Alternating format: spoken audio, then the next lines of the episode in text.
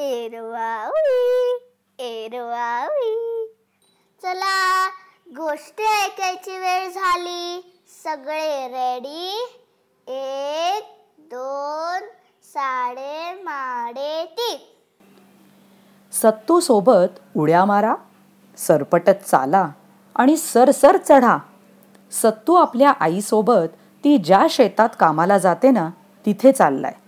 ही गोष्ट आहे हालचालींची म्हणजेच वेगवेगळ्या हालचाली आपण ज्याला मुवमेंट्स म्हणतो. आपण नेहमी करतो त्यापेक्षा वेगळ्या आणि मजेदार हालचाली. बघूया सत्तू काय काय करतोय? गोष्टीचं नाव आहे जपून रे सत्तू! लेखिका यामिनी विजयन. चित्र काढली आहेत विष्णू एम. नायर. आणि मराठीमध्ये अनुवाद केला आहे मृणालिनी वनारसे. हे प्रथम बुक्स प्रकाशनाचं पुस्तक आहे. सत्तू अजिबात स्थिर बसू शकत नाही. तो धावतो उड्या मारतो गरगर गरगर गिरक्या घेतो आणि कोलांट्या उड्या मारतो आणि पडतो. जरा एक मिनिट शांत राहून दाखव पाहू बाबा म्हणतात. तुला जर काही लागलं ना तर माझ्यापाशी रडत येऊ नकोस ताई म्हणते. काही तोडलंस तर बघ हं. आजोबा म्हणतात सगळ्या वर्गाला त्रास देत असतोस तू. वर्गातल्या ताई म्हणतात पण सत्तू तरी काय करेल? त्याचे हात आणि पाय हे तर सतत चळवळ करत असतात. आज तर रविवार आहे. सत्तूचा आठवड्यातला सगळ्यात आवडता दिवस तो दर रविवारी शेतावर जातो. त्याची आई तिथे काम करते. शेत पुष्कळच दूर आहे. तिथे जायला कितीतरी चढ उतारांच्या जणू लपाछपी खेळणाऱ्या वाटा आहेत. मोकळी शेतं आहेत घनदाट झाडी आहे आणि अवखळ वाहणारे ओढे देखील आहेत. सत्तू सशाप्रमाणे दुडदुडत धावतो हरणाप्रमाणे उंच उड्या मारतो. अरे चिखल ओला आहे जरा सांभाळून आई म्हणते. एखाद्या गोमेसारखा सत्तू वळवळतो आणि सापासारखा सरपटतोही. अरे काटे लागतील बघ आई म्हणते.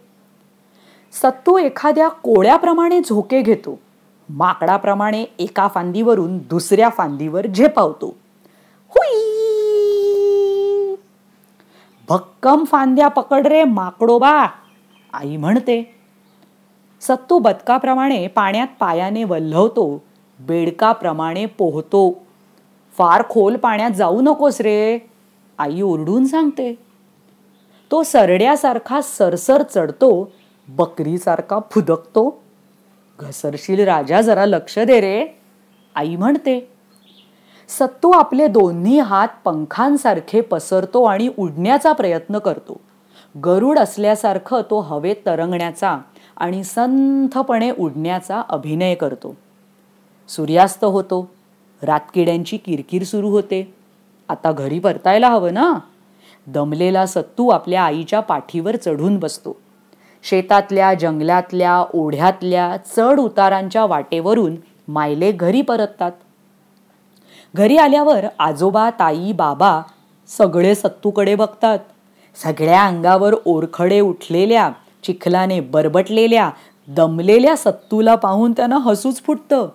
आजोबा त्याला आंघोळ घालतात बाबा त्याच्यासाठी खाऊ तयार करतात. ताईकडून त्याच्या आवडीची गोष्ट ऐकत सत्तू झोपी जातो.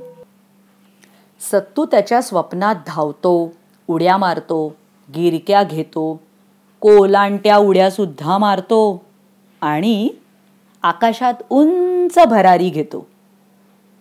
बघितलत ना? सत्तू केवढ्या तरी हालचाली करतो. तुम्हाला माहिती आहे का? पक्षी प्राणी आणि कीटक यांच्याही हालचालींच्या कितीतरी तऱ्हा आहेत. ते मुख्यतः अन्न मिळवायला आपलं घरकुल आणि आपलं कुटुंब सांभाळायला हालचाल करतात. अगदी आपल्यासारखंच.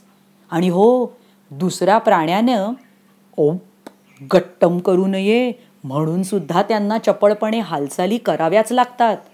हे प्राणी आणि पक्षी कसे हलतात ते शोधून काढा हां. डॉल्फिन मासे पाण्याच्या बाहेर उसळी घेण्यासाठी प्रसिद्ध आहेत. तुम्हाला येईल का अशी उसळी घेता? जमिनीवरच्या प्राण्यांमध्ये चित्ता हा सर्वात चपळ प्राणी आहे.